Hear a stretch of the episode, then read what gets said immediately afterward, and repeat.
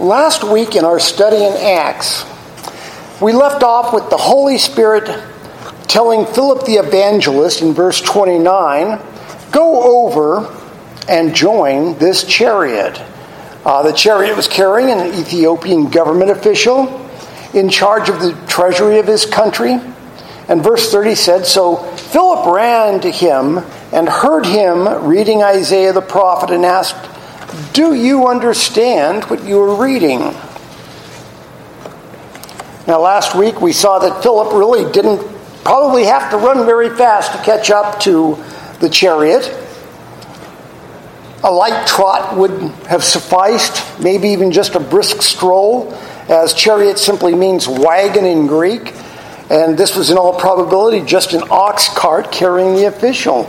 So, to the question, do you know what you are reading? The Ethiopian replied, How can I unless someone guides me? So, verses 22 through 28 that we're covering today for our passage picks up from that question How can I unless someone guides me? So, starting in verse 32. Now, the passage of the scripture that he was reading was this Like a sheep, he was led to the slaughter, and like a lamb before its shearers is silent, so he opens not his mouth. In his humiliation, justice was denied him. Who can describe his generation? For his life is taken away from the earth. And the eunuch said to Philip, About whom, I ask you, does the prophet say this? About himself or about someone else? Then Philip opened his mouth, and beginning with this scripture, he told him the good news about Jesus. And as they were going along the road, they came to some water, and the eunuch said, See, here is water. What prevents me from being baptized? And he commanded the chariot to stop, and they both went down into the water, Philip and the eunuch, and he baptized him. Now, I've taught you all that uh, in this church that Judaism does not read Isaiah 53, from which this reading is taken in their yearly liturgical reason, re, readings in synagogue. They are unfamiliar with this passage. Therefore, in fact, they are unfamiliar with all of the messianic prophecies in Isaiah. Uh, in one of my devotions at our prayer group, I printed up and passed out the official liturgical readings of, for all Jews. Uh, didn't matter if you're Reformed or Orthodox. It, it applied to all Jewish readings in the synagogue. And um, conveniently, this reading and all readings that cover any prophecy um, about the life of Jesus or the prophecies he fulfilled are left out. They do not preach any of those things. So, my question today is did the Jews ever see the book of Isaiah as messianic prophecy? And I have previously told you that they always had.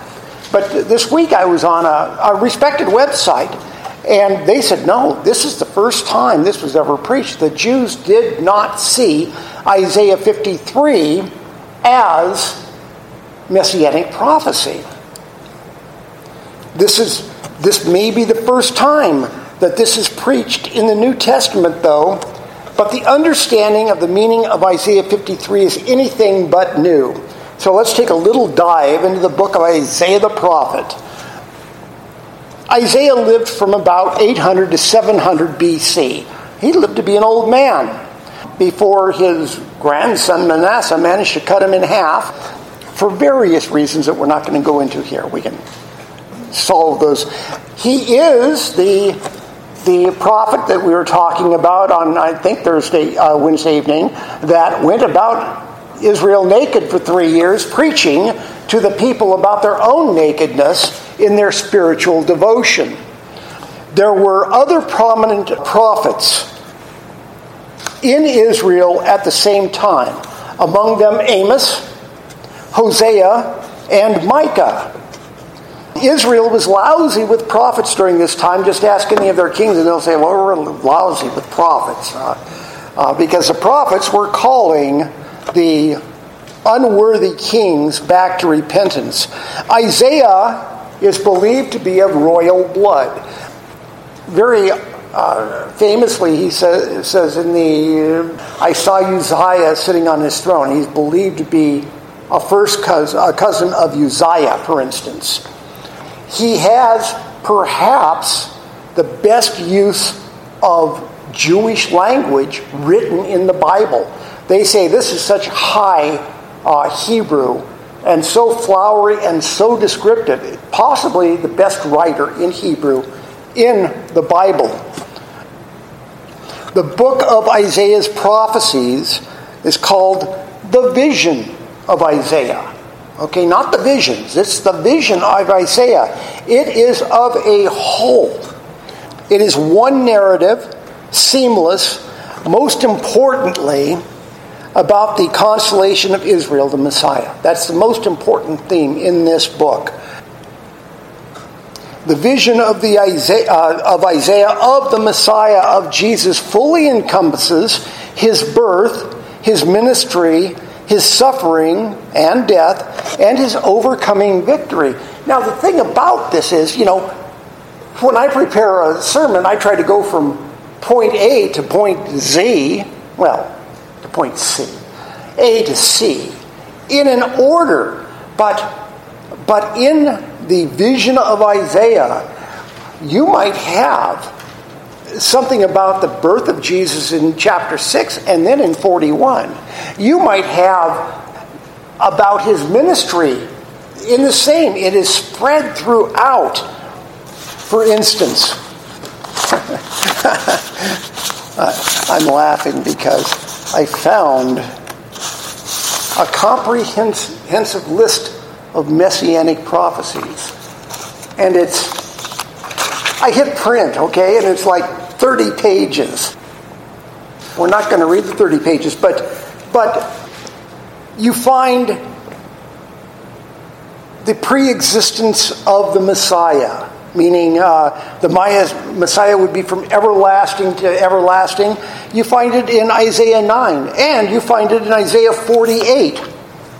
That Messiah would be God is found in Isaiah 7 and Isaiah 40. That the Messiah, uh, well, anyway, we won't go into all of these. There's a lot of them, by the way. And these aren't all Isaiah. This is Psalms. This is Micah. This is all sorts of stuff. But all of these prophecies in minute detail were written, as I said, probably starting about 739 is what they think BC. 739 years before Jesus' death. 760 years from his, uh, from his death. To put that in perspective, and I always like to do, the United States has been a country for less than 250 years. That's one third the time span between Isaiah's prophecies and the birth of Christ. That is a long time. Christopher Columbus made his voyage uh, to this hemisphere more recently than that. Okay? Uh, Magna Carta, ancient history, was about the same amount of time apart. And yet, the Messiah Jesus' life, ministry, suffering, and death were covered completely in exquisite detail that long before his birth. Now, I fully understand that, um, that that is how we view the book of Isaiah today. Uh, we see Jesus, we see Jesus throughout it, right? We, we see it when it says, "Oh, uh, Bethlehem," you know, where you know we see Jesus in Bethlehem. We see him when it says that the prophet will be from Nazareth. We see it constantly.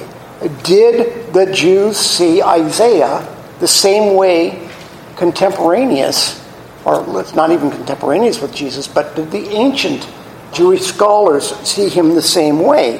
And the answer is yes, they did. Uh, the Jerusalem Talmud, which predated the Babylonian Talmud and sort of competed with it, uh, Jerusalem Talmud obviously was the Hebrew Talmud. The Babylonian Talmud was for those written by those taken away in captivity to Babylon. But the Jerusalem uh, Talmud uh, clearly shows that Jewish scholars of the day saw that Isaiah was talking about the Messiah not only in the birth prophecies and the triumphant overcoming prophecies uh, of the Messiah uniting Israel and taking them triumphantly into the future, they also saw the Messiah as the suffering servant, specifically. They knew from that that the Messiah would die at the hands of men. They knew that the Messiah would die. What they couldn't do was reconcile the two prophecies. They couldn't reconcile the suffering servant who died with the conquering Messiah who would usher in God's kingdom. They didn't know how those two went together. So they decided that there were two Messiahs the first Messiah and then the second coming of the Messiah. The first, of course, being the suffering servant who would die for the sins of Israel. And then the second one, the victorious uh, Messiah, the one who would redeem Israel and defeat Israel's enemies. Now, this brings us to our uh, friend the Ethiopian and Philip the evangelist today. Now, verse 32. Now, the passage he was reading was this. Now, remember, of course, that Scripture was not divided into chapter and verse until about 1508 and the Geneva Bible. Before then, Book of Isaiah. And back then it would be a scroll. You would scroll up and scroll down. Hey, we still do that today on our phones, don't we? So, but we, they would scroll up and scroll down. It was very handy. But until that day, you might just say, as Isaiah said, and quote from anywhere in the scripture because there were no dividing numbers. Or even just the prophets said, because all the prophets were deemed to be true, and you didn't necessarily specify between one prophet and the other. But even when just quoting a few lines, you were bringing to mind the entire passage. Jesus when he was announcing his ministry, when he was asked to read in the synagogue, pulled out the, the scroll of Isaiah and opened to what we call Isaiah 61. But Isaiah 61, he, this is what he read. He said, The Spirit of the Lord God is upon me because the Lord has anointed me to bring good news to the poor. He has sent me to bind up the brokenhearted, to proclaim, proclaim liberty to the captives, and the opening of the prison to those who are bound, and to proclaim the year of the Lord's favor and the day of vengeance of our God. Anyway, this is to point you to the whole thing. And, and what this is about is God demanding righteousness in Israel. Uh, he is saying, uh, For I, the Lord, love justice. I hate robbery and wrong. I will faithfully give them their recompense, and I will make an everlasting covenant with them. Their offspring shall be known among the nations, and their descendants in the midst of all people. And all who see them shall acknowledge them that they are the offspring the Lord has blessed. Anyway, by quoting that, he was actually bringing this whole section to mind.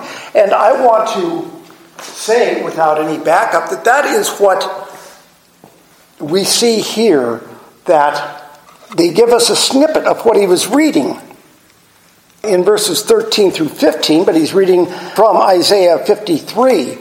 The Ethiopian, they quote in this passage that we're reading about four verses. But here is what he was quoting from in full. And remember that there are no divisions in their Bible back then. We are reading from Isaiah 52, verse 13, through all of 53, and it goes as such. Behold, my servant shall act wisely.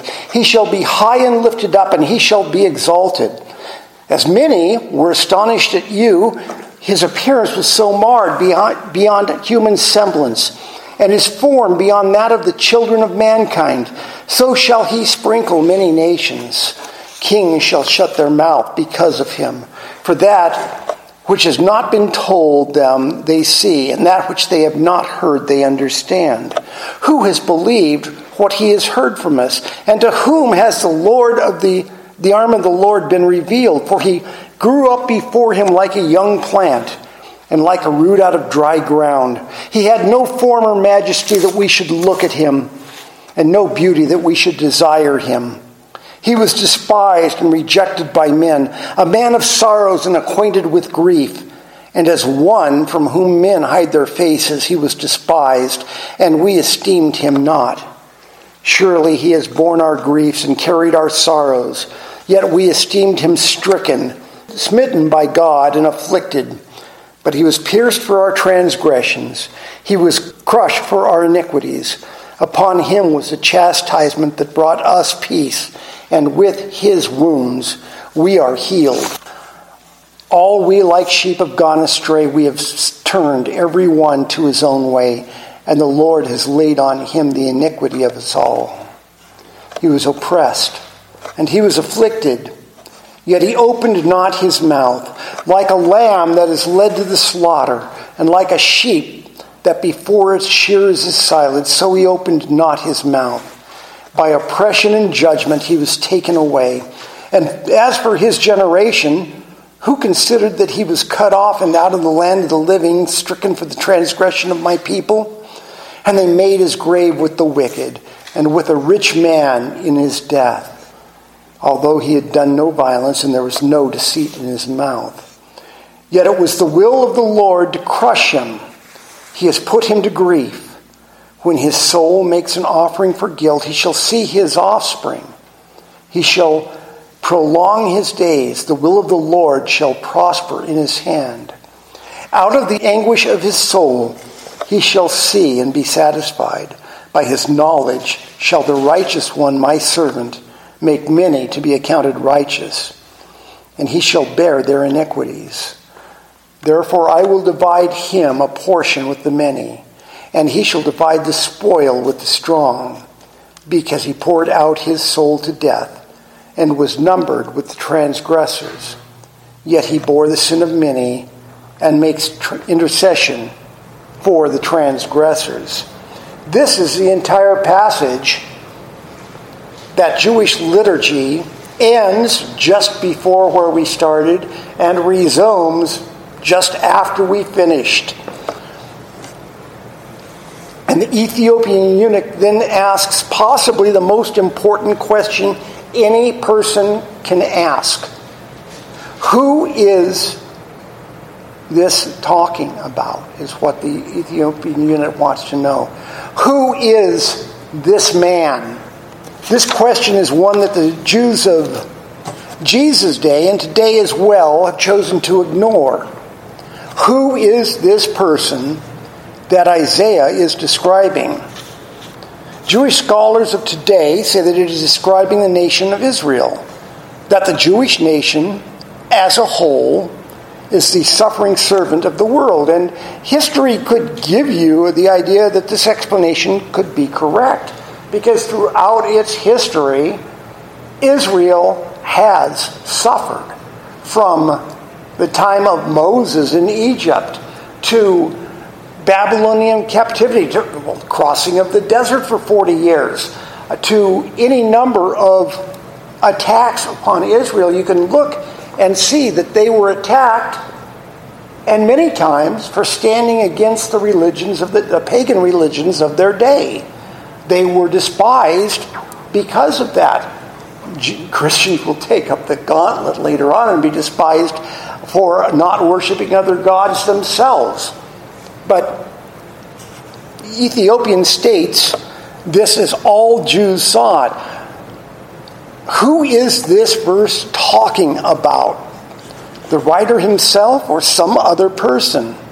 And as Philip answers, this may be where he gives it the teaching that had never fully been articulated before.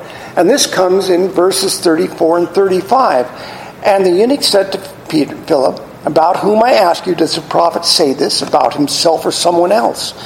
Then Philip opens his mouth, and beginning with this scripture, he told him the good news about Jesus. Now, the Jews knew it was about the Messiah, right? But the Jews didn't believe that Jesus was the Messiah. Philip and the early Christians obviously did. And it is Philip here who puts this together with the suffering servant. I, I can't say for the first time, it's the first time in Scripture that it's done, but Philip is, puts it together here and explains the good news by pointing out Isaiah 53 and its relevance to Jesus. This is the truth that Judaism is hiding by avoiding 53 in their liturgical reason uh, readings.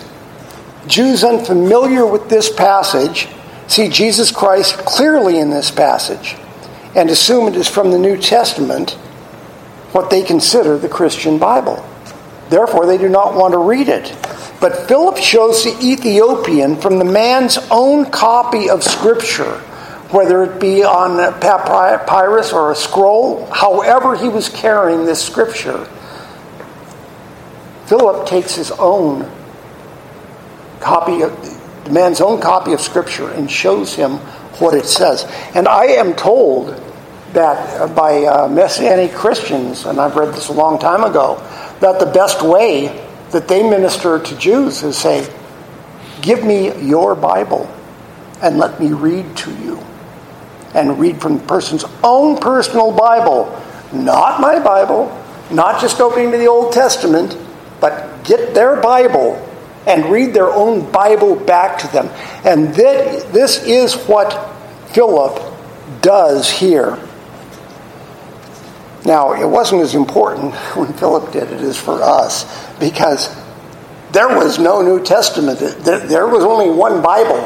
There was the Tanakh. There was no Christ at, at this point, not a single word of the Christian New Testament, as the Jews would say, has been written at this time. The, the Christians are still a thoroughly Jewish religion. They, all they know is Judaism and Jesus Christ. And I have a suspicion that if you if you know Jesus Christ, you know what you need to know. And he shows them out of their Bible, uh, out of their own copy of scriptures that only one person, Jesus of Nazareth, fits all the prophecies of not only Isaiah, which is what he was showing them from, but everything. Only Jesus of Nazareth, in all of human history, fit and fulfill the description and prophecy of Isaiah. Today, 2,000 years farther down the timeline, you know, we're looking back now. Jesus is still the only person who fits the description found in messianic prophecy. The only person who could be the suffering servant, the only person who can be the victorious Messiah, the only Messiah who is also God, because the Jews also knew that Messiah would be God. And upon that teaching, that instruction by Philip on the Tanakh, the Ethiopian not just understood, not only understood who Jesus was, as many unbelievers do. You know, it says demons believe and tremble. Simon, the magician, believed and was baptized, it said.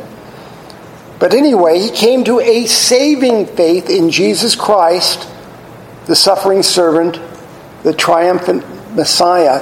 And upon that belief, the Ethiopian asked perhaps the second most important question a person can ask. Verse 36 says, And as they were going along the road, they came to some water, and the eunuch said, See, here is water. What prevents me from being baptized? If this is not the response of anyone on hearing the gospel truth, as it is called, you have to wonder if the person truly believes.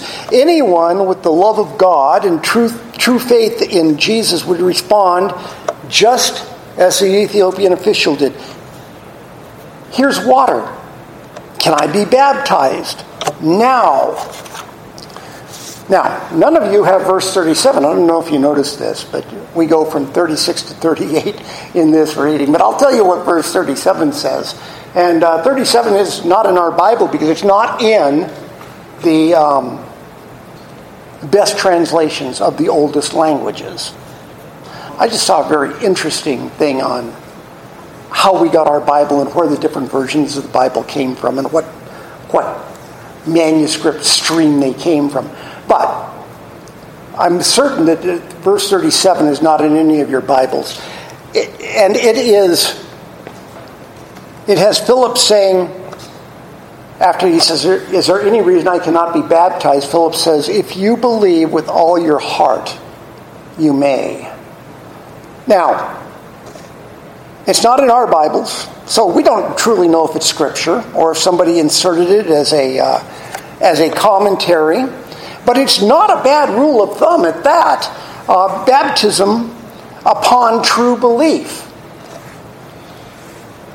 If that was the only way you could be baptized, it would perhaps keep the Simon the magicians out of the church, or any false teacher for that matter, if they were only baptized upon true belief. However, that's not the way this works. Verse 38 ends the passage saying, And he commanded the chariot to stop. And they both went down into the water, Philip and the eunuch, and he baptized him. And just an aside, you'll note the mode of baptism here, okay? Uh, as a Reformed Baptist, I'm going to point out that uh, full immersion of an adult believer is the only method in Scripture. Okay? Other faith traditions assume something that is not in Scripture. But full immersion. And I did a study on this a while back. Living water, meaning running water, a stream or a river, is the preferred method for uh, early Christianity.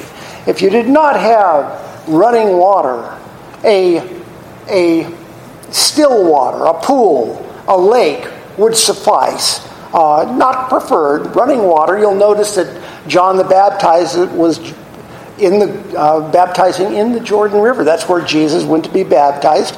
I'm not saying that's the only way, but a lake was your second choice. Third choice is basically everything else. Uh, St. Patrick, who was not a Catholic, and I want to point that out, but who was actually an early Baptist, once again, uh, baptized in the wells of Ireland. Because uh, in the cities, they did not have running water or still water, and he baptized in wells. So that's just an aside. And that would be a poor third choice.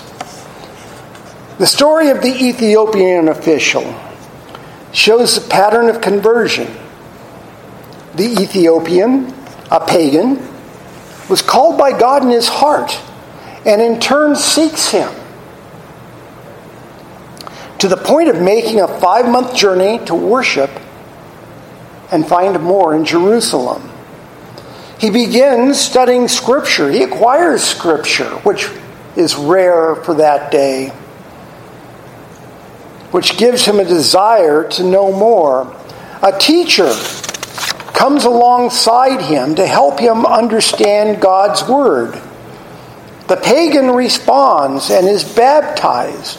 And what next? Okay, well, Scripture says no more about the Ethiopian official, the Ethiopian eunuch. Church tradition says a lot about him, and you know that I'm big on church history it says that he went back to Ethiopia and started the Central African branch of Christianity, one of the oldest areas of Christianity known to the world today. They say that that is attributable to this Ethiopian official going back and sharing what he knew with the people in his country. So, why wasn't reading Scripture enough for faith to come to fruition in the Ethiopian. You know, we do, you know, in the five solas, it's Scripture alone, you know, faith alone, all the alone, Scripture alone. But Scripture is not enough. Why is it necessary for Philip to come alongside him. And, you know, we don't know. Why do I preach? Okay? God says we're to preach the word. There, he says we're to go out and spread the word to make disciples of all the nations. Why? We believe in election. We believe that God has his people from the beginning, from before the beginning of the world, that he has chosen his people and he knows who will be. And yet, he tells us to go out and preach the word. I can't tell you why God set it up that way. If I knew the things I don't understand about God, I, I'd be God. But why are teachers necessary? Why preach? Why a missionary? Why did Jesus uh, give us the Great Commission? And I don't know the answer, okay? Because is the only reason I come, can come up with. Uh, uh, the age old parent answer to a childish why. Because I said so. Why? Why teach? Because as we just read, a pagan saying, How can I understand without a guide? And God uses us and He uses all of us to be that guide. Remember, Philip was an evangelist. He was not one of the apostles. He was an evangelist. He wasn't running a church, he was an evangelist. We're all evangelists in our own way. And God is calling each of us in our own way to be that teacher to a questioning person. Let's close in prayer.